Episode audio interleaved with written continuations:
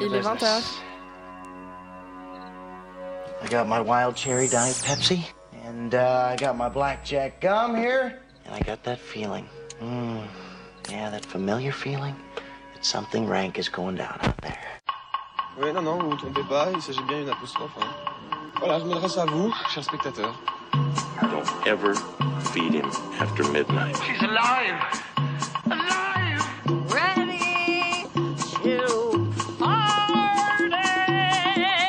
I'm sorry, Dave. I'm afraid I can't do that. I'm a man? Well, nobody's perfect. Qu'est-ce que c'est C'est pas quoi faire. Les acteurs sont à l'aise dans leur personnage, l'équipe est bien soudée, les problèmes personnels ne comptent plus, le cinéma règne. Vers l'infini Bonsoir et bienvenue dans le bocal d'Extérieur Nuit. Vous attendiez tous son allocution ce soir, mais Elisabeth m'a laissé l'honneur de présenter à sa place, prétextant une réunion de parents d'élèves. Mais on sait tous que c'est le nom de code pour se bourrer la gueule tranquillement, comme les profs danois de drunk. Mais même sans notre mère à nous, nous restons dans la lumière de sa flamme, ou plutôt dans l'ombre de son instinct maternel. Alors ne lui en voulez pas, faites comme nous ou comme Yalda ce soir, la nuit du pardon. J'espère que cette introduction d'émission vous effraie moins ou plus que The Hunting of Bly Mirror, Manor. L'émission de ce soir, réussite ou calamity Réponse tout de suite. Extérieur nuit, c'est parti. Breaking news.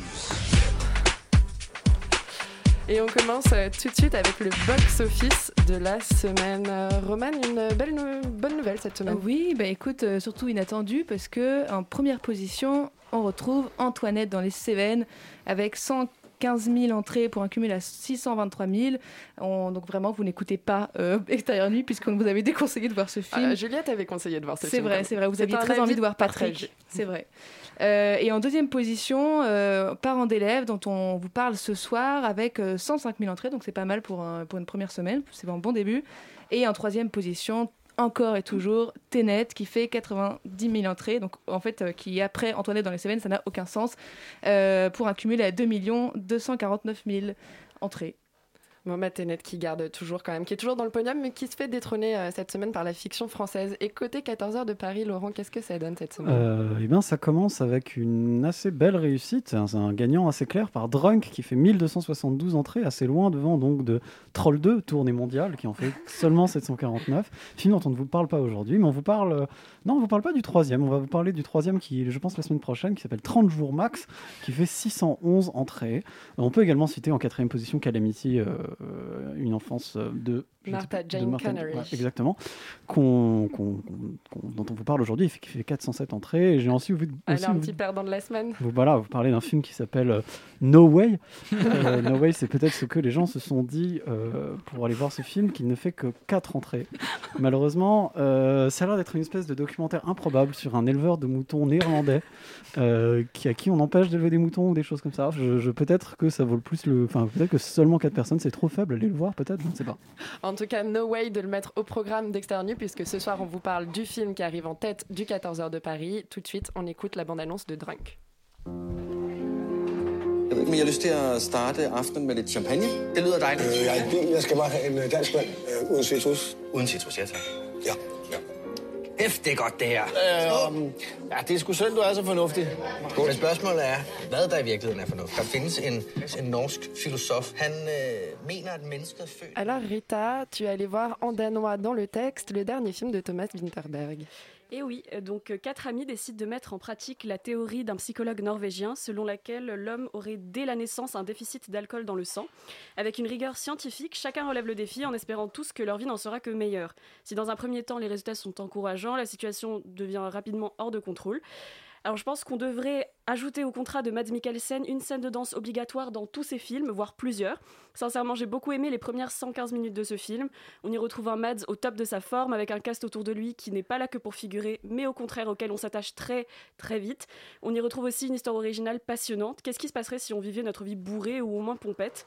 Est-ce que nos capacités sociales et psychologiques en seraient décuplées? Ou est-ce qu'au contraire on tomberait encore plus dans le désespoir?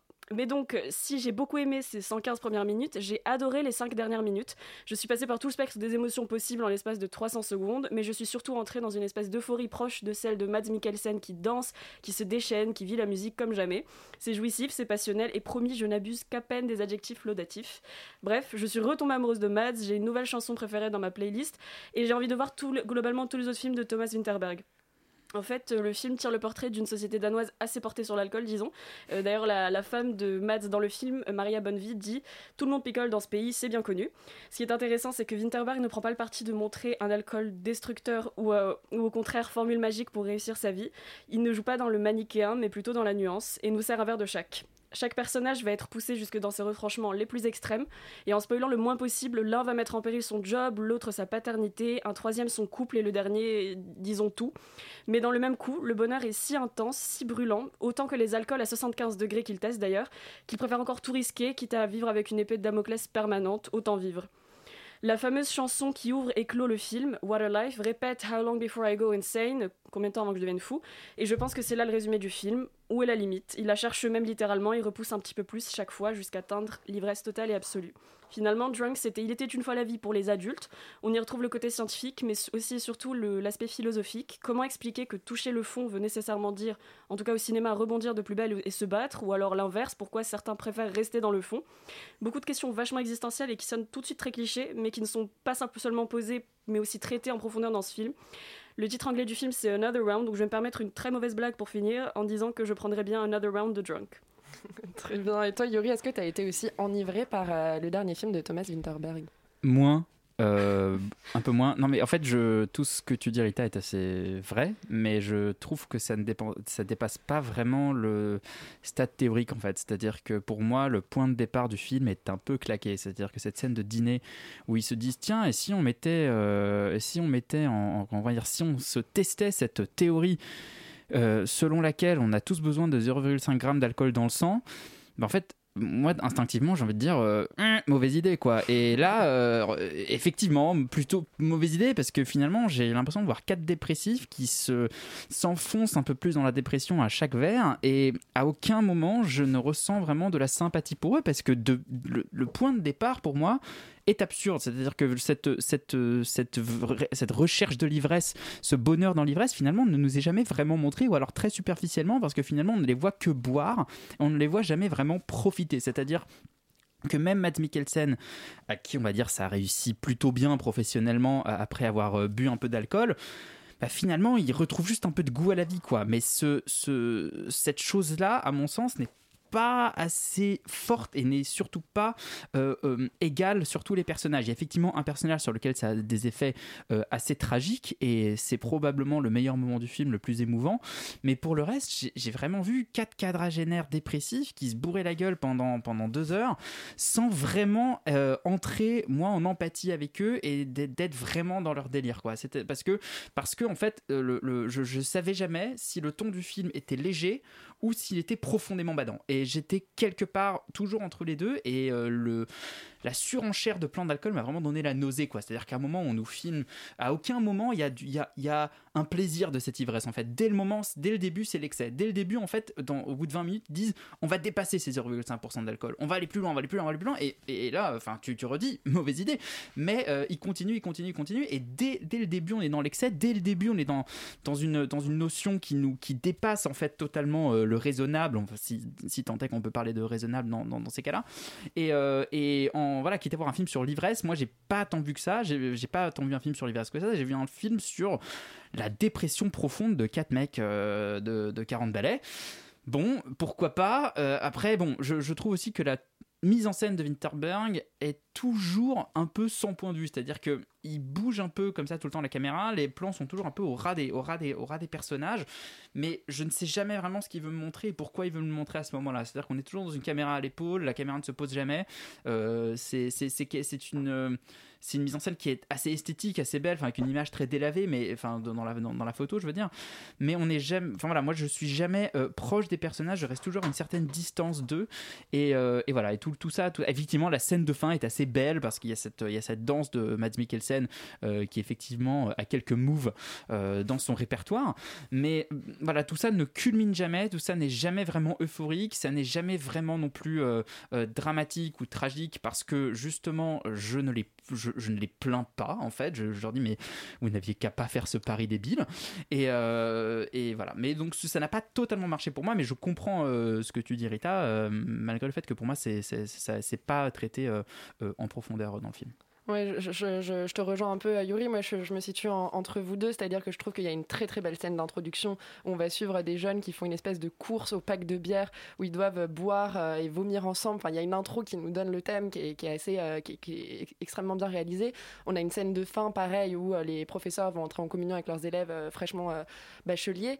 Et entre les deux, j'étais un peu comme toi. C'est-à-dire que j'ai trouvé qu'il y avait quand même 1h45 de, de vide où euh, il y a un enchaînement de scènes. Moi, j'étais en empathie avec Mads Mikkelsen. euh, J'ai j'ai beaucoup euh, apprécié ce personnage. Mais voilà, il y a un des personnages du groupe, on le voit dès le départ, c'est le seul à se servir le verre de blanc avant d'aller au dîner. Il y a pas mal de choses attendues. Et finalement, c'est un film qui va pas plus loin que son concept. Il propose un concept, une idée qui est assez chouette, de dire voilà, moi je, trouvais que le postulat de départ était intéressant, intrigant. En tout cas, on avait envie de les suivre dans cette aventure. Mais finalement, il va jamais plus loin. Pour moi, il m'a pas raconté des trajectoires humaines transformées. Il m'a raconté une descente aux enfers avec l'alcool. Mais quelque part, c'était quelque chose euh, d'assez euh, prévisible. Donc je me situerai un peu entre vous deux. Le film est un peu long, mais quelque part, il se supporte bien grâce à la caméra de Thomas Winterberg, qu'on peut quand même saluer. euh, c'est quand même un très bon euh, réalisateur. Le film a d'ailleurs reçu euh, le prix de l'AFCAE, donc des cinémas d'art et d'essai. à la rentrée. On va passer sur un autre film dont la caméra peut-être ne mérite pas le prix du cinéma indépendant. C'est le dernier film de Parents d'élèves de Noémie Saglio. On quitte donc nos professeurs danois pour passer de l'autre côté, du côté des parents d'élèves. Tu bois de l'eau aussi, hein? Merde, tes chaussures C'est pas les mêmes. C'est bon. Casse-toi.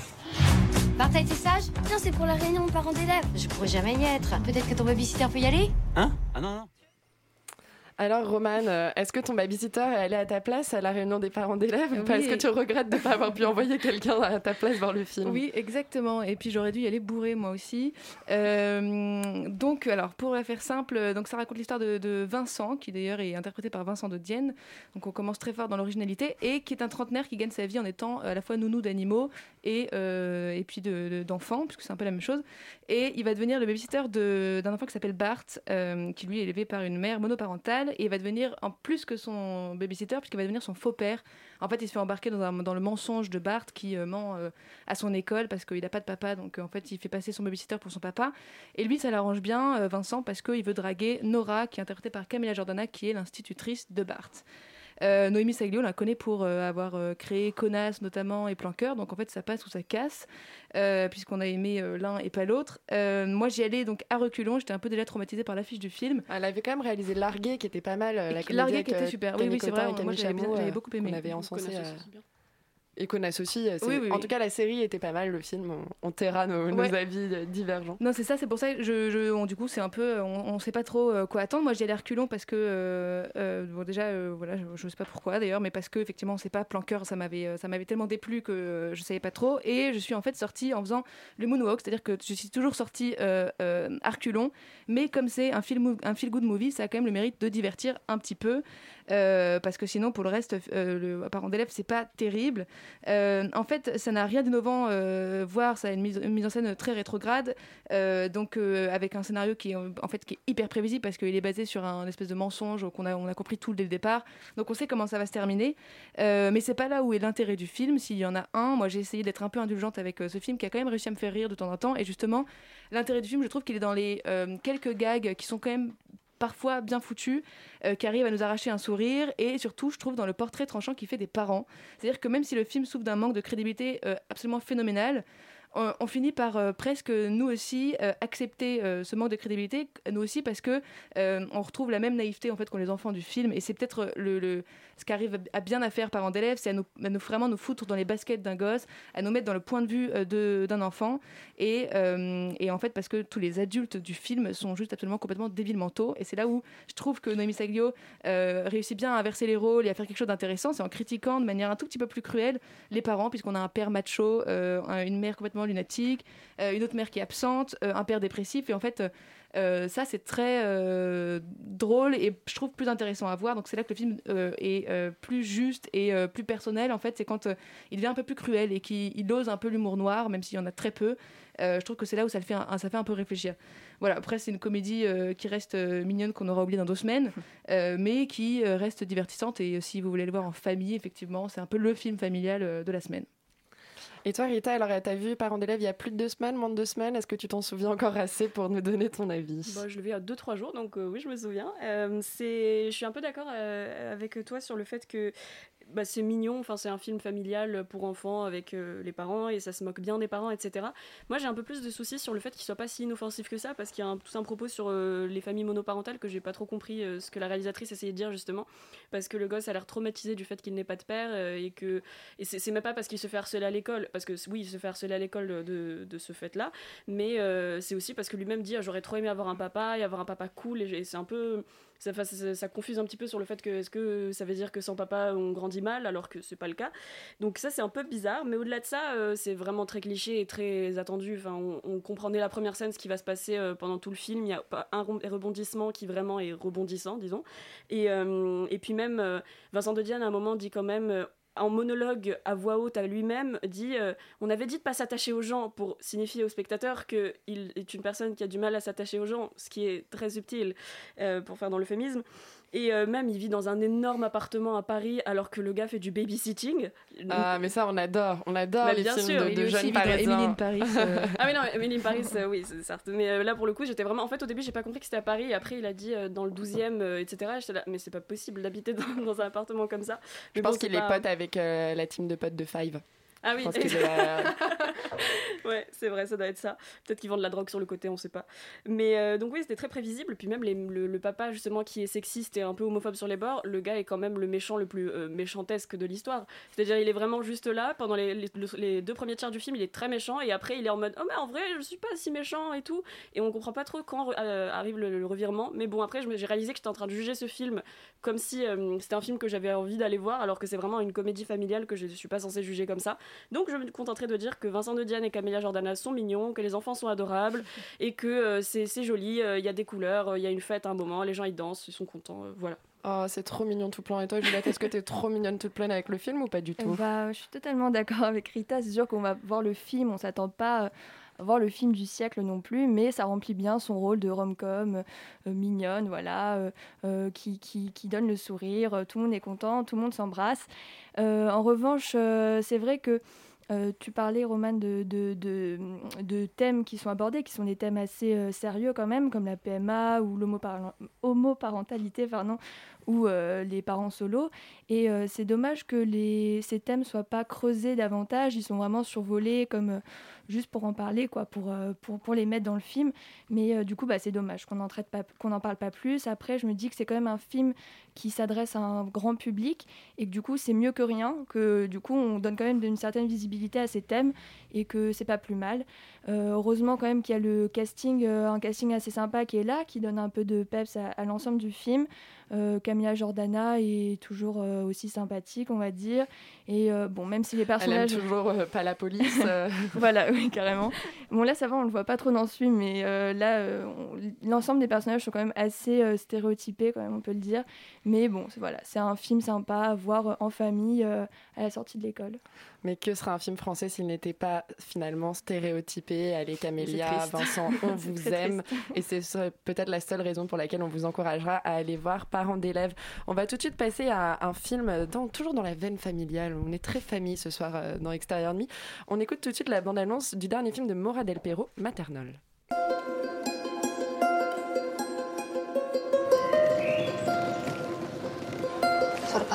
Nueva de Italia. È linda, è linda. Sei la benvenuta nella nostra casa. Dale, Patricia, terminó las puchas, ¿me prestas algo ahorita? La próxima semana me la devolves. Alors, Alban, tu es allé voir Maternol. Alban, tu es allé voir Maternol de Maura Del Perro. Et apparemment, c'était une bonne surprise. Ça a été une très bonne surprise. Ça n'a pas été sans, sans bataille pour savoir qui allait voir ce film cette semaine. Finalement, c'est Roman et moi qui sommes allés euh, hier pour moi et aujourd'hui pour Roman, je pense. Alors, Maternal, c'est un film qui est écrit et réalisé par euh, Maura Del Perro, comme tu l'as dit, qui est une réalisatrice italienne qui vit entre l'Italie et, euh, et l'Argentine. C'est pour ça que le film est tourné à, Buenos Aires. Et c'est son premier long métrage de fiction parce qu'elle a sorti deux documentaires auparavant en l'espace d'une décennie, des documentaires dont je connais pas le nom. Et ce film donc compte l'histoire de, de jeunes mères, pour la plupart adolescentes, qui sont accueillies dans un foyer qui est géré par des bonnes sœurs à Buenos Aires. Rappelons au fait que l'avortement est interdit en Argentine et ce, point en fait est aussi une l'argument du film. Euh, plus précisément, Mora del Perro va s'intéresser à deux d'entre elles, donc Fatima et Luciana, et de leurs enfants respectifs, et va interroger, même si Roman n'est pas d'accord avec moi, leur rapport à la maternité, leur rapport à la féminité, et aussi aux liens parfois conflictuels qu'elles entretiennent avec les bonnes sœurs, la religion, et les règles qui sont imposées dans le foyer. Et puis face à ça, euh, presque pas forcément en opposition justement, mais plutôt en miroir, Mora del Perro va s'intéresser à l'une des sœurs, donc sœur Paola, euh, qui est italienne et qui vient justement à Buenos Aires euh, dans le foyer. Et elle va également questionner son, son rapport à la religion, son rapport à la foi, son rapport aussi à, la manière d'élever des enfants, le fait d'avoir des enfants à la maternité, etc. Donc pour moi, effectivement, c'est un film que j'ai trouvé euh, certes très dur par moments, mais vraiment d'une justesse et d'une beauté, et aussi d'une subtilité dans la manière de traiter son sujet, qui est vraiment bouleversante, et c'est pour ça que le film m'a agréablement surpris. Justement, en se faisant rencontrer ces, deux mondes, donc celui de la religion d'une part et celui des jeunes mères considérées vraiment comme, comme des parias en fait au, euh, par le gouvernement argentin, euh, Mora del Perro va éviter de manière plutôt brillante en fait la sorte de binarité qui pourrait presque manichéenne qui pourrait avoir entre la confrontation entre ces deux mondes, en accent plus sa réflexion sur l'amour finalement maternel. Qu'est-ce que c'est qu'est-ce que c'est qu'aimer sa fille, qu'est-ce que c'est qu'aimer son fils, c'est assez beau dans le film. Et c'est pour ça que je parlais tout à l'heure de miroir plutôt que d'opposition, parce que finalement les trois héroïnes, si je puis dire, donc les deux mères et sœur Paola, sont certes différentes dans leur rapport à la manière dont elles vont penser l'éducation de leurs enfants, la manière dont elles vont les, les, rapports qu'elles vont avoir avec eux, mais elles vont être assez similaires dans la façon de les aimer, c'est-à-dire que l'amour va être le même pour les trois mères, et c'est ça qui est intéressant dans le film. Elles sont parfois en conflit violent entre elles, hein, euh, par rapport à leur propre corps, à leur propre féminité, elles sont parfois euh, euh, assez dures entre elles. Et d'ailleurs, la réalisatrice a engagé pour, euh, jouer les rôles de Luciana et de Fatima des actrices non professionnelles qui ont grandi, en tout cas au moins pour l'une d'entre elles, dans un foyer similaire et qui sont retournées par la suite avec leurs propres enfants. Euh, parallèlement, j'ai lu aussi que le film était le fruit d'une investigation qui a duré quelques temps, je ne sais plus si quelques années ou quelques mois, dans un de ces foyers. Donc on a vraiment cette, euh, cette expérience de la réalisatrice, euh, presque une expérience ou une investigation ethnographique. Mais le film va vraiment dépasser ça. Donc on ressent vraiment le, la confrontation au réel, on va dire. Mais la caméra va avoir cette manière de capter les corps, de les transpercer, de plonger dans les regards des, de, ces, de ces héroïnes et vraiment mettre des sortes de silences assez bouleversants. Elle va s'émanciper justement de cette manière de filmer en, allant vraiment au-delà de la simple monstration, du simple, de la simple enquête ethnographique. Et pour moi, cette, euh, cette manière d'aller au-delà, il réside d'abord dans la manière qu'a Mora del Perro de filmer ses personnages et de filmer l'amour que chacune porte, que chacune porte pardon, de manière différente sur leurs enfants. Et ce qui est vraiment beau, c'est qu'il n'y a pas d'exemple à suivre ou de famille modèle. À un moment dans le film, il parle de famille modèle ou de famille chrétienne modèle. Et je trouve que le film va contrecarrer justement cette idée-là en montrant que euh, il n'y a pas un amour qui serait mieux qu'un autre, ou dans la mesure où chaque conception, chaque sentiment euh, filmé par Mora del Perro est, un, est, une- est bouleversant, est, une, est, un sentiment qui est, qui est, qui est important. Et ce, qui ce que j'ai trouvé beau, c'est que l'amour, en tout cas maternel dans le film, est toujours empêché. Il est toujours conjuré, que ce soit par la religion, par les conflits intérieurs ou par la culpabilité aussi parfois.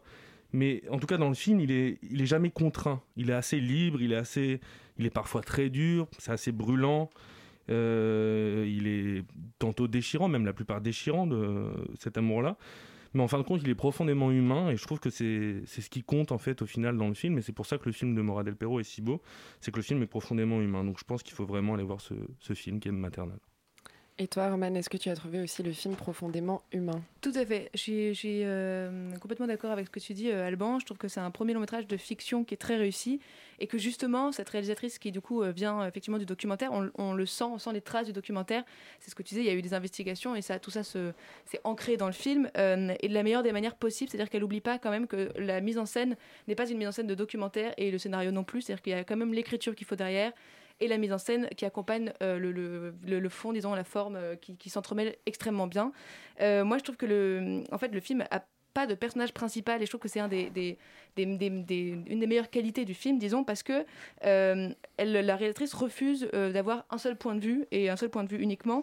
Et c'est là-dessus que le film excelle, parce que en refusant un seul point de vue, il apporte énormément de nuances, c'est ce que tu disais, Alban, euh, à l'histoire. En fait, le film est pas du tout dans, dans le manichéisme, etc., ni dans le jugement, parce qu'il se permet de montrer les points de vue de plein de personnages différents. Donc en fait, c'est très difficile de résumer Maternelle avec un seul personnage, parce que c'est l'histoire de Luciana, de Fatima, de cette sœur, des autres bonnes sœurs qui sont des, des- des rôles quand même, euh, même si euh, toutes les autres bonnes sœurs représentent un seul personnage en soi, qui Ouais. sont voilà, euh, la- qui est la, la- la religion chrétienne, etc. Et en fait, la, la- la réalisatrice propose euh, effectivement juste d'observer deux mondes qui, a priori, euh, s'opposent complètement, qui n'ont rien ensemble. C'est ce que tu disais, les bonnes sœurs d'un côté, de l'autre, c'est ces mères ados, puisqu'elles ont 17 ans, euh, et qui veulent faire la fête et qui emmerdent Dieu. Et en fait, c'est- génial parce que la mise en scène montre à quel point elles s'opposent et à quel point elles sont liées, effectivement, par une forme de maternité euh, qu'elles ne, ne peuvent pas atteindre toutes les deux pour euh, faire euh, les deux côtés. Les deux, mondes en fait ne peuvent pas être mères euh, du tout et c'est ça que j'ai trouvé très beau.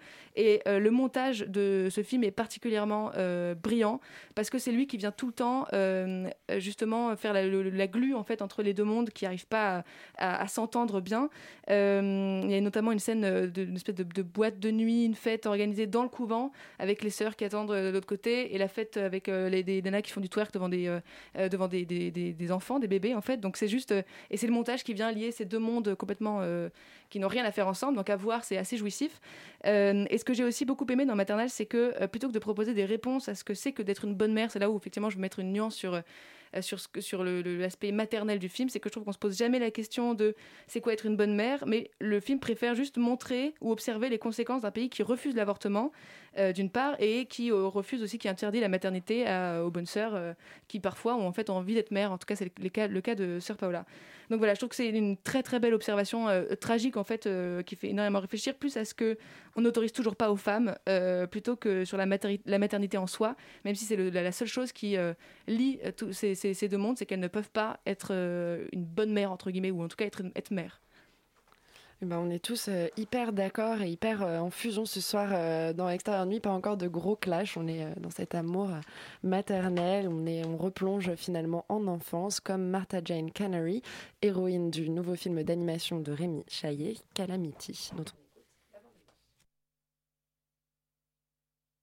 Allez Hop, hop, hop, hop Martha Jane, c'est quand qu'on arrive Bientôt, quand on arrivera en Oregon, les chariots s'arrêteront et on se construira chacun une vraie maison. À vous les canaris Accrochez-vous les enfants. Calme Accrochez-vous les enfants, Calamity, l'enfance de Martha Jane Canary, nouveau euh, long métrage de Rémi Chaillet qu'on avait euh, rencontré il y a quelques années avec Tout en haut du monde, magnifique aussi euh, long métrage d'animation. Et cette fois, il, impose donc son, style, hein, qui est un mélange de 2D et de 3D, pour nous raconter l'enfance de Calamity Jane. On va rencontrer donc la jeune Martha Jane âgée d'une dizaine d'années lors de cette transhumance de sa famille qui traverse les États-Unis pour rejoindre l'Oregon. Euh, mais tout ne va pas se passer comme prévu et ça va être un peu le moment où euh, de cette petite fille euh, contrainte dans son corps de femme à une époque où les femmes ne peuvent pas monter à cheval, ne peuvent pas porter de pantalon, va un peu s'émanciper à la fois pour sauver le destin de sa famille mais aussi pour prendre en main son propre destin. Moi j'ai été assez conquise par le film, je trouve qu'il y a une première partie qui est assez longue, assez lente mais qui reste quand même très poétique et puis toute la deuxième partie d'un coup ça s'emballe. C'est euh, assez extraordinaire. En fait finalement ça reflète pas mal euh, l'émotion qu'on peut ressentir quand on grandit. Il y a vraiment des moments où on a l'impression que tout prend du temps qu'on va mettre des, lustres à acquérir certaines compétences. Et puis d'un coup euh, dès qu'on sait faire quelque chose on a l'impression que tout va très vite et que les, choses bougent évoluent qu'on grandit d'un coup et qu'on devient un peu d'un coup plus un ado finalement qu'un enfant et c'est ce moment-là que, sur lequel Rémi Chaillet a décidé de, de se concentrer dans Calamity. J'ai pleuré euh, toutes les larmes de mon corps à la fin. Euh, J'étais vraiment euh, très émue. et, pour moi, c'est vraiment un grand oui. Je pense que c'est un film qui, qui fait peur et qui n'a pas peur de faire peur, même s'il est, il est consacré aux enfants à partir de 6 ans. C'est un film qui, qui va sur pas mal de terrains différents et un film assez féministe finalement. Et c'était assez intéressant, je trouve, de, de chercher ce personnage qu'on a tous découvert dans les Lucky Luke en étant enfant, comme un peu la rivale puis l'amoureuse, et donc là, de faire un film finalement sur elle et de découvrir voilà, ce qui a pu faire le basculement euh, euh, de cette jeune femme vers euh, une vie euh, de, euh, call girl, enfin de, de co-girl, de, plutôt que call girl, de co-girl euh, qui, euh, qui elle aussi sera euh, libre et euh, indépendante. Bon, il y a deux, trois petites accroches, notamment des petites scènes de bisous et d'histoires d'amour complètement superflues dont on se serait passé. Mais euh, globalement, euh, je trouve que c'est un, un super beau film d'animation. Euh, vraiment, euh, allez voir euh, en famille, n'hésitez pas. Alors effectivement, je suis d'accord avec toi sur le fait que oui, c'est un film à voir en famille et c'est sympa, déjà mieux que parents d'élèves, donc euh, vaut mieux voir ça parce que là c'est pour les enfants et donc c'est bien. Euh, après, je suis pas aussi enthousiaste que toi. J'ai trouvé l'animation très très belle, je suis vraiment d'accord et euh, le film a obtenu le, cristal euh, au festival du film d'animation d'Annecy, ce qui est vraiment vraiment bien et grand bien lui fasse.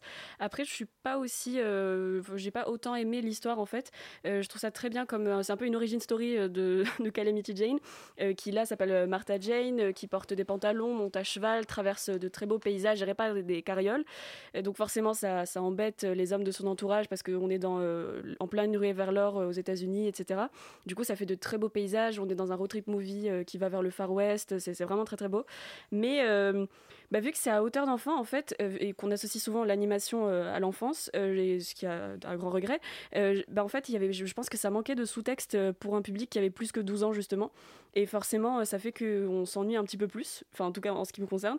Euh, j'ai euh, effectivement la première partie est vachement lente, la deuxième un peu moins, mais j'ai vu que j'ai pas, je, suis- pas vraiment rentrée dedans dans la première partie. J'ai eu du mal à être vraiment à fond bah, sur la suite, quoi. Euh, 11 ans, c'est effectivement l'âge de tous les changements, comme tu disais. Et si Martha Jane, à un moment, elle se prend une rouée de coups, euh, parce qu'en fait, euh, sa faiblesse, ça a été ses cheveux dans cette scène où on a pu lui tirer les cheveux et la mettre à terre. Bah, la scène d'après, elle se entièrement, se coupe complètement les cheveux pour euh, ne plus avoir cette faiblesse. Donc, c'est vraiment une petite fille qui grandit et qui réalise que le corps de femme est un problème en soi et que du coup elle va essayer de faire en sorte que ce soit le moins encore, moins un problème que possible mais donc, moi, en fait, moi, le seul truc qui me. En fait, le sous-texte féministe, il est nécessaire euh, dans ce genre de film. Mais je suis juste un peu. Je veux pas cracher dans la soupe, mais j'ai juste l'impression que c'est pas assez, entre guillemets. Parce que, en fait, euh, délo- enfin, détemporaliser un. un- c'est pas un mot, mais voilà, un néologisme. Détemporaliser les, les, les problèmes des femmes à une autre époque, ça veut dire forcément que les, les sexistes, en fait, ce sont des gens qui ne veulent pas juste qu'elles mettent des, des jupes, euh, des, des pantalons. Donc, forcément, on est un peu. Oui, bah, évidemment, avec notre regard d'aujourd'hui, tout le monde va être d'accord avec le fait qu'elle a le droit de mettre un pantalon. Donc, ça met pas forcément le spectateur ou la spectatrice face à, un vrai problème. Ça lui dit juste regarde comment c'était avant, bouh, ils étaient sexistes les gens. Aujourd'hui, ça va vraiment mieux, t'inquiète. Ce qui est pas le vrai. C'est pas, mais euh, oui, ça va mieux, mais c'est pas génial. Euh, ré- résumé du féminisme en 2020 finalement. Et, euh, et du coup, je, je pense, enfin, je veux vraiment pas abuser en disant que c'est mauvais parce que ça l'est pas. C'est très très joli et mignon et c'est bien mieux que parents d'élèves à voir avec sa famille. Du coup, voilà, c'était un peu une semaine film à voir en famille, drunk évidemment à voir avec ses parents, ses enfants, etc. Mais oui, et puis il y a les voix de Salomé Boulevant et Alexandra Lamy qui doublent respectivement Calamity Jane et euh, la mentor. Donc euh, c'est euh, franchement c'est mignon, c'est joli, euh, c'est joli tout plein, je dirais même. Mais passer les 10 ans, c'est pas le film le plus divertissant ou bouleversant de l'année, en ce qui me concerne en tout cas. Allez-y avec vos enfants et engagez derrière un grand débat sur le féminisme Voilà. en 2020, euh, histoire de bien les assommer d'un grand coup de massue sur la tête. Bon, non, il faut pas. on va passer à un autre film. Cette fois, on part loin. On part avec Yalda, La nuit du pardon, dont on écoute tout de suite la bande-annonce.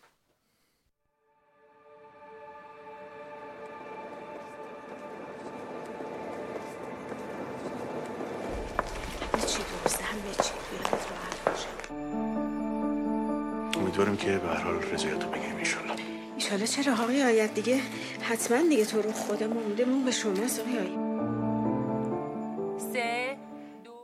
Alors Juliette, tu as tout compris et tu vas tout nous traduire parce que tu es allée voir Yalda, La nuit du pardon. Eh ben, heureusement qu'il y avait les sous-titres parce que Yalda la nuit, pardon, que- comme tu l'as dit, c'est un film iranien qui a été écrit et réalisé par Massoud Bakshi.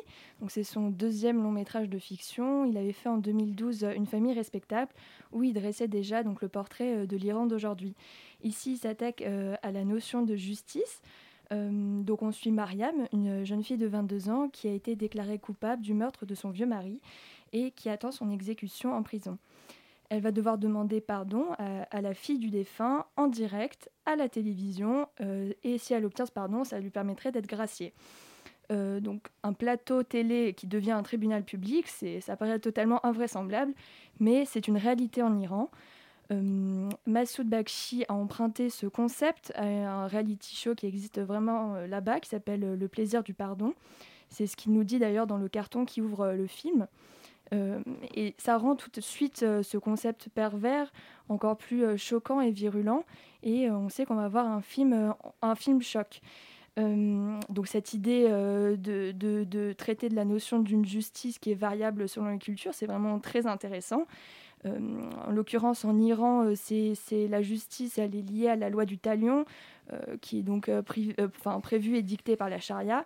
Et ici, on la double d'une justice qui est très démagogique, qui s'effectue à travers les médias. Et tout ça, c'est assez méconnu de nos sociétés occidentales. Et donc, ça fait un, pitch parfait pour, un film qui, promet beaucoup. Mais on est assez déçu par le traitement et par la mise en scène. En effet, euh, euh, tout le film euh, est un huis clos qui se déroule sur le plateau de, de la chaîne télé. Donc on alterne entre le plateau, qui est une sorte de talk show un peu racoleur à l'américaine, et les scènes de coulisses. Tout ça, c'est du déjà vu, il n'y a rien de surprenant. Euh, le problème, c'est que tout ça est filmé euh, comme le serait véritablement un show télé. Et du coup, il n'y a, pas de recherche esthétique. euh, Enfin, c'est très kitsch, même si c'est voulu. ça enlève toute saveur et toute intensité au, film qui, qui- qui est censé être fort, quoi. Et ça le rend parfois même difficile à regarder. Il y a aussi une question euh, du temps qui est, assez, euh, qui est assez cruciale dans ce film. En effet, euh, tout est censé se dérouler en direct à la télévision, sauf que là, on est au cinéma. Et le direct au cinéma, c'est compliqué parce que ça manque de rythme, c'est assez répétitif et ça rend le tout ennuyeux, ça manque de moments passés sous silence. et du coup, on perd en puissance totalement dans le propos qui, qui aurait pu être grandiose. quoi. Et euh, donc tout, tout ça, toute cette mise en scène, euh, du coup, elle est, elle, est, elle est décevante, mais le scénario aussi l'est, parce que finalement, il n'y a pas vraiment de, de progression. On- il y a une sorte de petit reportage qui nous explique euh, vaguement pourquoi euh, elle a été inculpée, mais pour un film qui traite de la justice, entre guillemets, c'est assez euh, paradoxal. Quoi. On ne sait pas vraiment le, pourquoi du comment. Quoi. Ensuite, il n'y a pas vraiment de rebondissement à proprement parler dans le film, tout au long du film. Et, tout l'intérêt du film, donc, qui, qui reposait sur les notions de condamnation, de pardon, de justice, finalement, tout ça, ça s'essouffle et ça ne, ça ne devient qu'un prétexte euh, un drame familial, euh, un peu euh, comme une sorte de quasiment une telenovela. Enfin, j'ai, j'ai, pas compris. Il y a, a plus de suspense et, et, et la tension enfin, retombe tout au long du film, ça s'essouffle. Et euh, en sortant du cinéma, on a l'impression d'avoir davantage assisté à une critique euh, du système médiatique, enfin de la télé en Iran, plutôt que de la supposée justice là-bas. Donc euh, je me demande si un documentaire aurait pas été plus intéressant sur le sujet, euh, l'aurait davantage mis en valeur. Pourquoi pas Et toi, Laura, est-ce que tu regrettes aussi d'avoir vu un documentaire plutôt que cette fiction un peu fade? Euh, écoute, pas tout à fait. C'est-à-dire qu'en fait, euh, je suis globalement assez d'accord quand même avec Juliette. Euh, moi, j'étais extrêmement déçu. Pareil, c'est- en fait même assez incroyable de réussir à faire un film aussi mauvais avec un sujet aussi, aussi brillant. Parce que, évidemment, ça peut promettre énormément de choses en termes de dispositifs, en termes de, suspense, en termes de plein de choses. Et tout ça est totalement raté. C'est-à-dire qu'il y a, il y a une espèce de, de manque de travail, en fait. Je ne vois pas vraiment comment je peux comment l'expliquer autrement. Euh, il y a aussi beaucoup de défauts de, euh, en fait, du, du- du- comment dire, du, entre guillemets, du cinéma d'auteur français qui, euh, qui essaye de, de, de- enfin, voilà, qui, qui va pas essayer de s'attacher beaucoup euh, à la, à la, comment dire, à raconter une histoire, etc. Et ça se sent, euh, ça se sent pendant tout au long du film parce que, parce que en fait, euh, alors que, en effet, tu, tu dis qu'il n'y a pas de rebondissement, il y en a quand même un. Il y a un rebondissement Oui, euh, un qui est plutôt, qui est plutôt pas mal, faut Oui, l'avouer, et qui est- arrive plutôt au bon moment. C'est-à-dire que ça aurait été, voilà, bon, mais, mais en fait, c'est, tout est mal amené. C'est-à-dire que le, le- le rebondissement lui-même est mal amené, euh, le comment dire, le dispositif lui-même est mal amené, mal expliqué. euh, les personnages sont mal écrits, c'est-à-dire qu'ils sont, ils sont mal racontés, ils sont mal faits. Ils sont d'ailleurs mal joués. Moi, j'étais quand même assez déçu par la prestation des acteurs que j'ai trouvé assez mauvais. Euh, je, je, comment dire, je, en plus. T'as été déçu par leur intonation en farci, ça, ça Ouais, sonnait non, mais, faux. hein. non mais je sais pas, ils, ils sont ils sont pas expressifs. euh, Peut-être aussi parce que leurs personnages sont vraiment mauvais. Le, personnage principal est une catastrophe totale. C'est-à-dire que à, chaque fois qu'elle ouvre la bouche, on, a on a envie de lui dire, mais on- que- mais ferme-la, t'es complètement débile en fait. C'est, ce personnage est vraiment trop stupide pour exister, donc c'est, donc c'est, c'est un peu, c'est un peu compliqué. Euh, Il y a, y voilà, il y a beaucoup trop de choses en fait qui sont trop faibles et trop légères pour vraiment convaincre. Euh, et en fait, on a un peu envie de se dire, mais pourquoi pas euh, essayer de, je sais pas, demander à des, à des vrais scénaristes, des vrais réalisateurs euh, probablement américains ou anglais, de, de racheter les, les droits du film pour en faire un remake euh, qui pourrait être de bonne qualité. Parce que honnêtement, il y a, y a beaucoup, beaucoup de choses, quoi. Il y a vraiment beaucoup de choses intéressantes dans, dans cette histoire. Euh, Il y a. euh, il y a aussi beaucoup de trucs à faire, notamment justement sur la, sur la différence de réalisation entre, qui, qui pourrait être jouée entre la télé et le film, etc. Et là, qui n'existe pas du tout. C'est-à-dire que tu dis que finalement, c'est tourné comme dans, un, comme dans une, Ah, comme dans une télé, émission hein. Mais en fait, je suis pas d'accord. C'est-à-dire que si seulement ça avait été le cas, au moins il y aurait eu un parti pris. Mais c'est pas le cas. C'est-à-dire qu'il y a des espèces de plans serrés moches sur ces personnages qui font que hurler et on sait pas bien pourquoi. Euh, et des espèces de plans larges où on voit des salles de régie. Enfin, en, je sais, en fait, je sais pas. Il n'y a, pas de point de vue. Il n'y a pas de, il y a pas de volonté de bien raconter une histoire. Il n'y a pas de personnage. Il y a, il y a- alors qu'il y a un, un fond absolument génial. Donc c'est, euh, enfin, je sais pas. En fait, je suis un peu atterré de voir que ce genre de truc puisse exister, mais en même temps, tu dis que c'est un film iranien. En réalité, c'est un film qui est essentiellement produit en France. Donc dans le fond, ça ne m'étonne pas tant que ça. Oui, je suis pas sûre que les autorités iraniennes auraient apprécié euh, même euh, un film de cette qualité, mais Los Angeles, si tu nous entends, sache que Extérieur réclame Il y a un une remake. super bonne histoire. On va tout de suite, et voilà, c'est fini pour la partie euh, cinéma. On va passer à la partie série, puisqu'on vous parle de la dernière création horrifique ou pas euh, de Netflix, The Haunting of Bly Manor. We lay my love and I I have a story. beneath the weeping willow. A ghost story.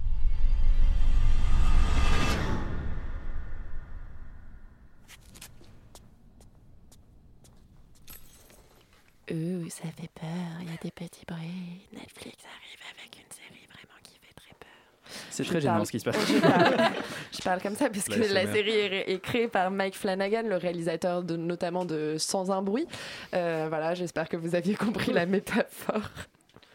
Euh, Yuri, qu'as-tu pensé de cette série? Est-ce que tu as eu peur? Est-ce que tu t'en es remis? Est-ce que tu t'en es pas remis, mais pour les mauvaises raisons? Euh, oula, ça fait beaucoup de questions euh, en même Tu temps. as cinq minutes. Alors, Mike Flanagan, on lui doit déjà le- le- la première saison, on va dire, de cette série qui est The Haunting of Hill House, qui était une série d'horreur également, mais que je qualifierais moi plus de série fantastique, qui traitait de manière je trouvais assez, assez intelligente et assez efficace euh, la question du trauma, fam- trauma familial à travers le prisme euh, de l'histoire de fantômes, en fait, d'une maison hantée.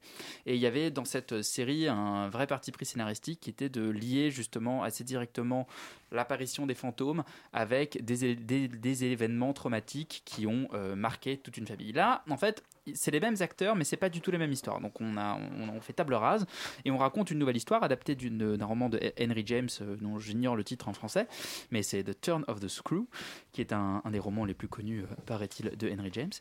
Euh, c'est une histoire de fantôme assez classique où il y a un manoir et une, jeune, une jeune américaine arrive dans ce manoir anglais. Elle est engagée en tant, que, en tant que jeune fille au père par un mystérieux lord qui lui demande de s'occuper de ses neveux dont les parents sont décédés il y a peu. Alors elle va le faire et évidemment elle va se rendre compte que, oulala, il y a des fantômes. Alors, j'ai eu un peu de mal en fait avec la, avec la série que j'ai quand même euh, regardé en entier par euh, acquis de conscience et par, euh, par simplement pour, euh, pour, enfin, pour, pour simplement être, être là ce soir et vous en parler. Je- je- la série démarre de manière assez lente et assez confuse et au contraire de Haunting of Hill House, je trouve qu'elle ne trouve pas son sujet de manière aussi limpide et aussi intéressante puisqu'on va vraiment explorer les histoires de chaque personnage de manière un peu factice, un peu superficielle, avec des jeux de, des effets de montage. On explique quand finalement c'est des fantômes, c'est pas des fantômes.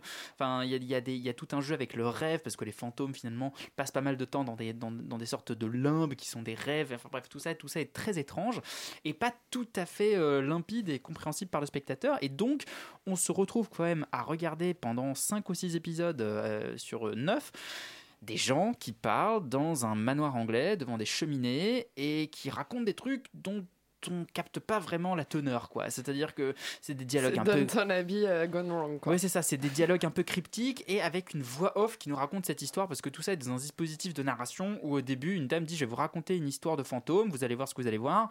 Elle commence à raconter, sa voix euh, infuse un peu dans tous les épisodes et puis à la fin, dans le dernier épisode, nous dit Ah, Je vous ai prévenu, hein, c'était pas une histoire courte. Alors on a dit Oui, merci madame.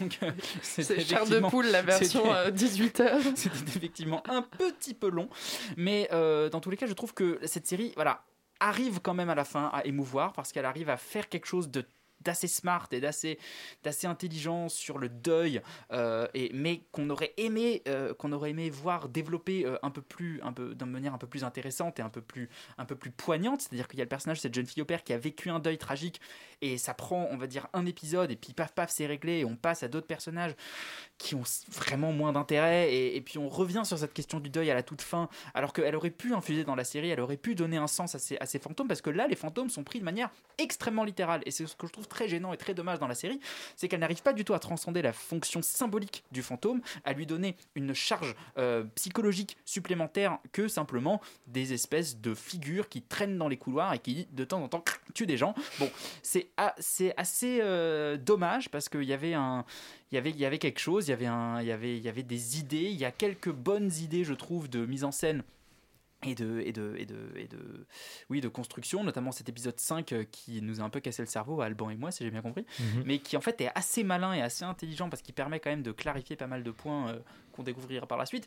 Et il y a l'épisode 8 que je vous conseille vraiment parce qu'il est esthétiquement sublime, il est tourné intégralement en noir et blanc, et dans un noir et blanc euh, qu'on aimerait davantage voir euh, sur Netflix et au cinéma en général parce qu'il est vraiment euh, assez merveilleux plastiquement. Mais est-ce qu'on pourrait voir cet épisode 8 sans avoir vu les 7 autres? Oui, en fait, parce que cet épisode 8 nous donne en fait quasiment toutes les explications de pourquoi le manoir est hanté. Donc en fait, c'est une sorte d'énorme flashback de 400 ans en arrière et qui nous explique qui sont les fantômes, pourquoi ils sont là et qu'est-ce qu'ils font. Donc finalement, ça se tient en tant qu'épisode à part entière. Donc si vous voulez juste voir un- du beau noir et blanc, foncez sur l'épisode 8. Et puis pour le reste, euh, voilà, si vous aimez les gens qui parlent devant des cheminées, euh, c'est cool. Bon, et toi, Alban, est-ce que tu recommandes aussi essentiellement l'épisode 8 ou on peut quand même voir les autres? Alors moi, du coup, j'ai vu que les cinq premiers euh, pour l'instant. J'ai pas eu la conscience professionnelle de, de Yuri. Euh, en revanche, euh, je suis pas tout à fait d'accord avec ce que tu dis. Donc moi, je suis assez bon client en fait des. J'en j'en ai vu très peu en fait des séries d'horreur ou des films d'horreur. Donc là, du coup, bah, dès que j'ai regardé, ça m'a fait peur. Donc je pense que c'est quelque chose qui fonctionne très bien sur moi. Euh, sinon, je trouve que par rapport au- à ce que tu disais sur le sujet, où tu dis qu'il trouve pas vraiment son sujet, mais tu as parlé de deuil sur la fin, je trouve que justement, en fait, toute la série, elle a trouvé son sujet dans euh, le travail du deuil, dans la question du deuil. Je pense que tous les personnages, que ça soit l'héroïne, entre guillemets, qui doit faire le deuil de son ex-compagnon, que ça soit les deux enfants qui perdent leurs parents, qui a à faire un deuil, le cuisinier qui perd sa mère, qui doit faire un deuil. Oui, mais alors qu'est-ce que tu fais de la gouvernante et qu'est-ce que tu fais des autres personnages qui Elle, n'ont pas elle- tout le elle- deuil à c'est elle gérer, la quoi. coupable, c'est Alors, elle a tué le colonel Moutarde avec le chandelier. La gouvernante, si j'ai cru comprendre à l'épisode 5, elle doit faire le deuil de sa propre personne, j'imagine. c'est vrai. Donc, euh, parce que, Spoiler qu'elle est- alert. Spoiler alert. Mais euh, du coup, c'est là où j'ai trouvé ça intéressant. Donc du coup, bien sûr, au-delà de la dimension euh, euh, horrifique, donc euh, je trouve que par, par exemple à ce niveau-là, les stratégies de mise en scène qui sont imaginées par Flanagan sont assez, assez efficaces hein, pour nous faire pleurer sous la couverture. Ce qui m'a un petit peu énervé, mais en même temps, je suis rentré dedans parce qu'on on va dire qu'il y a à peu près tous les codes euh, du cinéma d'horreur qui sont représentés dans le film, c'est-à-dire des poupées qui font peur, des portes qui grincent, euh, des sortes de petites comptines d'enfants Oui. chantées bizarrement. Les, euh, les- les violons stridents. Ouais, voilà. Donc, À et, balle, et je me suis dit, ils vont encore nous faire peur avec ça. Et ça a marché. Et je trouve que c'est aussi une affaire de rythme. hein. Je trouve que ça fait pas forcément très peur. On n'a pas d'image sanglante ou quelque chose de très Mais gore. ça, c'est mais un parti pris intéressant parce que du Ouais. coup, on est dans quelque chose de très lent et ça, j'aime plutôt bien. Mais, Mais du coup, c'est ça qui était intéressant. C'est justement le rythme, en fait, le, le- de, de prévoir l'angoisse qui finalement n'arrive pas tout le temps. Je trouve qu'il est assez intelligent à chaque fois qu'on croit qu'il va y avoir quelque chose de tragique qui va se passer. Il y a une sorte de raccord qui se fait, qui est plutôt intelligemment fait. Et ensuite, par-delà cette dimension vraiment attendue, euh, moi j'ai apprécié, euh, en tout cas dans les cinq premiers épisodes, sa dimension, disons, plus tragique. Donc, euh, qui parle essentiellement, comme je disais, du deuil et du deuil de chacun euh, des personnages dans, le, dans la série. Euh, et ce que je trouve intéressant en plus de ça, c'est que plus la série avance, plus les épisodes se déroulent et plus le deuil fait son chemin pour tous les personnages, plus euh, quelque part la peur se fait s'estompe un petit peu. C'est-à-dire que le deuil repousse la peur qu'on va avoir et à la fois de, de- de- des choses un petit peu angoissantes. Il y a l'héroïne qui voit une sorte de d'ombre en fait dans le miroir à chaque fois qu'elle croise le miroir, c'est pour qu'elle couvre tous les miroirs là où elle habite.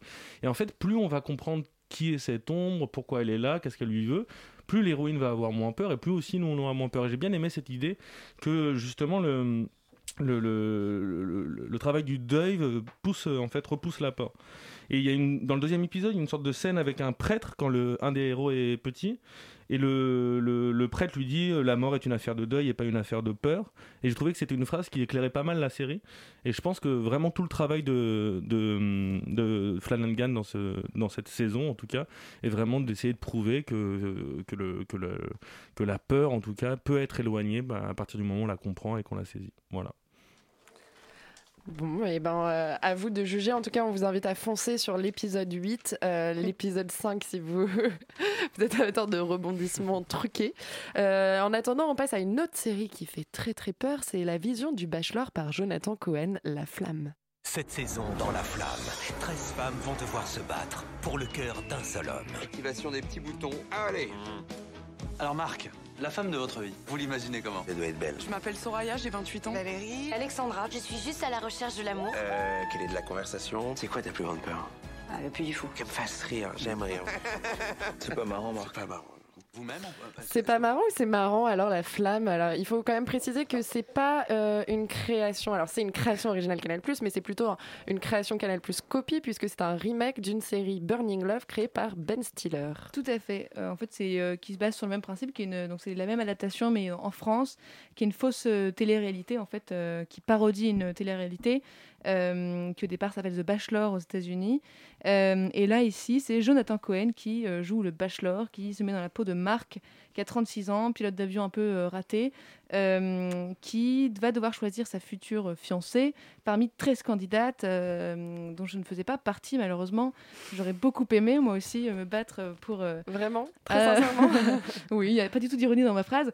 En fait, bon, c'était pas difficile de sortir là ces derniers jours sans voir une affiche de la flamme, donc j'en en fait forcément en fait j'en attendais beaucoup alors que j'avais rien demandé. T'as Euh, pu voir la série en entier? Parce que les trois premiers épisodes non, j'ai vu, voilà, c'est ça que je vais dire, c'est qu'effectivement, moi, je n'ai vu encore que je me base que sur les trois premiers épisodes que j'ai vus qui ont été diffusés. Et je pense que euh, ma déception euh, va, va, va avec ça. J'ai l'impression, euh, ou j'ai ouï dire, disons que euh, ça allait devenir de plus en plus euh, fou. Euh, mais c'est ce que je reproche pour le moment à la série, c'est de pas aller assez loin, en fait, et d'être finalement en dessous de ce qu'est la télé-réalité de base. C'est-à-dire que je trouve que la- une télé-réalité, c'est déjà tellement débile que si tu vas pas euh, à fond dans la parodie et, et dans des trucs qui sont beaucoup plus extrêmes que euh, là, en fait, bah, je préfère regarder une télé-réalité et me moquer d'eux parce que c'est déjà ce que je fais les dimanches soirs. Non, c'est pas vrai. Mais C'est gênant, Romain. en fait, ce que je, pour le moment, ce que je trouve que du coup, le- la, la flamme se repose trop sur son concept et son casting et pas du tout assez sur son scénario. Parce qu'en fait, à partir du moment où on parodie quelque chose qui est déjà caricatural euh, en soi, il faut que ce soit écrit pour moi de bout en bout. Et là, j'ai l'impression que euh, j'assiste à une succession d'improvisations et une succession de sketchs qui sont, il n'y a rien à dire là-dessus, extrêmement drôles. C'est pas le problème, mais je trouve que ça va à l'encontre d'une histoire euh, sur, la, sur la durée euh, et à une évolution des personnages, un intérêt pour les personnages où j'ai pas accès en fait à leur intimité. J'ai une surface. Alors Ils il y a tous tellement débiles que Exactement. tu t'y attaches pas du tout. Quoi. non, et, euh, et en fait, quand du coup, quand euh, il, donne- il donne ses billets, je, moi j'ai envie d'être dans la même, alors que la télé-réalité arrive à faire ça. C'est-à-dire que moi j'arrive à être dans une pression. Je regarde pas la télé-réalité, donc ça n'a aucun sens. Mais j'ai, mais on, on- on arrive. Je suis, c'est bon, Roman. Maintenant, t'as Oui, cramé, je, suis- je suis hein. ouais, je suis grillée, donc je peux y aller. On, on est stressé pour les personnages qui va euh, rester, mais c'est comme Colanta ou les trucs comme ça. En fait, on n'a pas envie que les personnages partent. Ici, je m'en fous un peu, et c'est là que c'est ça qui est, qui est- qui est dommage. Et je trouve là où c'est c'est, euh, euh, vraiment euh, pas terrible, ou en tout cas où ça va vraiment pas assez loin, c'est au niveau de la mise en scène, parce que je trouve qu'à partir de le dispositif formel d'une télé-réalité est tellement particulier que quand on veut parodier ça, et ben, pareil, il faut, il faut en faire quelque chose, il faut pas juste euh, la reproduire. Et là, c'est exactement ce qui se passe dans la flamme. Donc pour le moment, euh, je trouve que ça va pas assez loin. Après, la série reste hyper drôle euh, et très intéressante aussi sur ce que ça dit euh, de nous, spectateurs, qui avons une fascination morbide à regarder des gens débiles. Mais c'est aussi le cas dans la télé-réalité. Mais c'est le, but d'une parodie, c'est aussi de nous faire réfléchir à nous, spectateurs, pourquoi on aime ça. Et il faut souligner quand même effectivement la qualité humoristique de certains gags et certaines vannes qui parfois vont vraiment loin, vont assez loin en tout cas. Moi, Doria Tillier qui, qui a un espèce de complexe d'infériorité constant et qui pleure tout le temps, ça me fait mourir de rire. Et euh, Pierre Ninet, en tant que psychologue euh, opportuniste, je dois dire que euh, pareil, on, a, on a des larmes de rire qui peuvent, qui peuvent arriver. Ça, c'est assez génial. Alors toi, Roman, quelques trucs à sauver quand même sur ces trois premiers épisodes. Rita, toi, tu as la chance d'avoir découvert la série en entier en avant-première. Est-ce que ça se rattrape alors? Alors moi, euh, dès les trois premiers épisodes, en fait, si on n'aime pas trop de base ce que fait Jonathan Cohen, je crois que c'est de la torture cette série pour euh, quelqu'un qui n'aime pas trop. Moi, ça, ça devrait pas s'appeler La Flamme, ça, ça devrait s'appeler Jonathan Cohen, non, le de Jonathan The Cohen Big Show. ouais. Voilà, c'est ça. Mais euh, and uh, Friends. Non, c'est vraiment. Enfin, moi, j'ai trouvé ça très drôle. Effectivement, ce sont des sketchs et c'est le l'un des gros défauts, c'est que ça fait vraiment suite de sketchs à la. Enfin, ça fait succession de sketchs à la suite. Donc forcément, c'est pas du coup une série, mais si, si on traite ça comme n'étant pas une série, voilà. je- si on traite ça comme une suite de sketchs, euh, c'est vraiment drôle. Et euh, ouais, pareil. Enfin, le, le docteur juif PHE de, de, de Pierre Ninet et Doria Tilly qui fait que pleurer, euh, Leila Bekti qui joue une, euh, une frappe à dingue, on va le dire. folle, ouais. Voilà, qui, euh, qui harcèle. euh, Érotomane, euh, on dit euh, dans le jargon. euh, quand, euh, Érotomane. voilà, quand tu es folle amoureuse euh, et que tu te mystifies. euh, Joseph, notre réalisateur, est à fond. Lui-même, Joseph, es-tu érotomane aussi Euh, Quelqu'un de l'émission peut-être euh, Découvrir qu'il a les posters de Rita chez lui. Très bien. Euh, mais, mais aussi, moi, il y a d'autres. En fait, j'aimerais toutes les citer parce que Laure Calamy en ultra cato qui est amoureuse de Jésus. Enfin, il y avait. C'est absolument. En fait, le panel de personnages. Et je suis grave d'accord avec toi, euh, Roman, sur le fait que, en fait, tous les personnages, ils sont, ils se reposent tellement sur le fait qu'ils aient un concept par personnage et qu'il y a une flopée de personnages que du coup, après, ça suit pas forcément au niveau euh, scénaristique. Mais en vrai, sur les neuf épisodes, quand on arrive vers la fin, c'est tellement. Enfin, c'est camoulox, ça monte en puissance à chaque Mm. fois. Et euh, moi, j'ai trouvé ça très drôle. Enfin, même euh, Ramzi Bedia en coach sportif au bord de la dépression.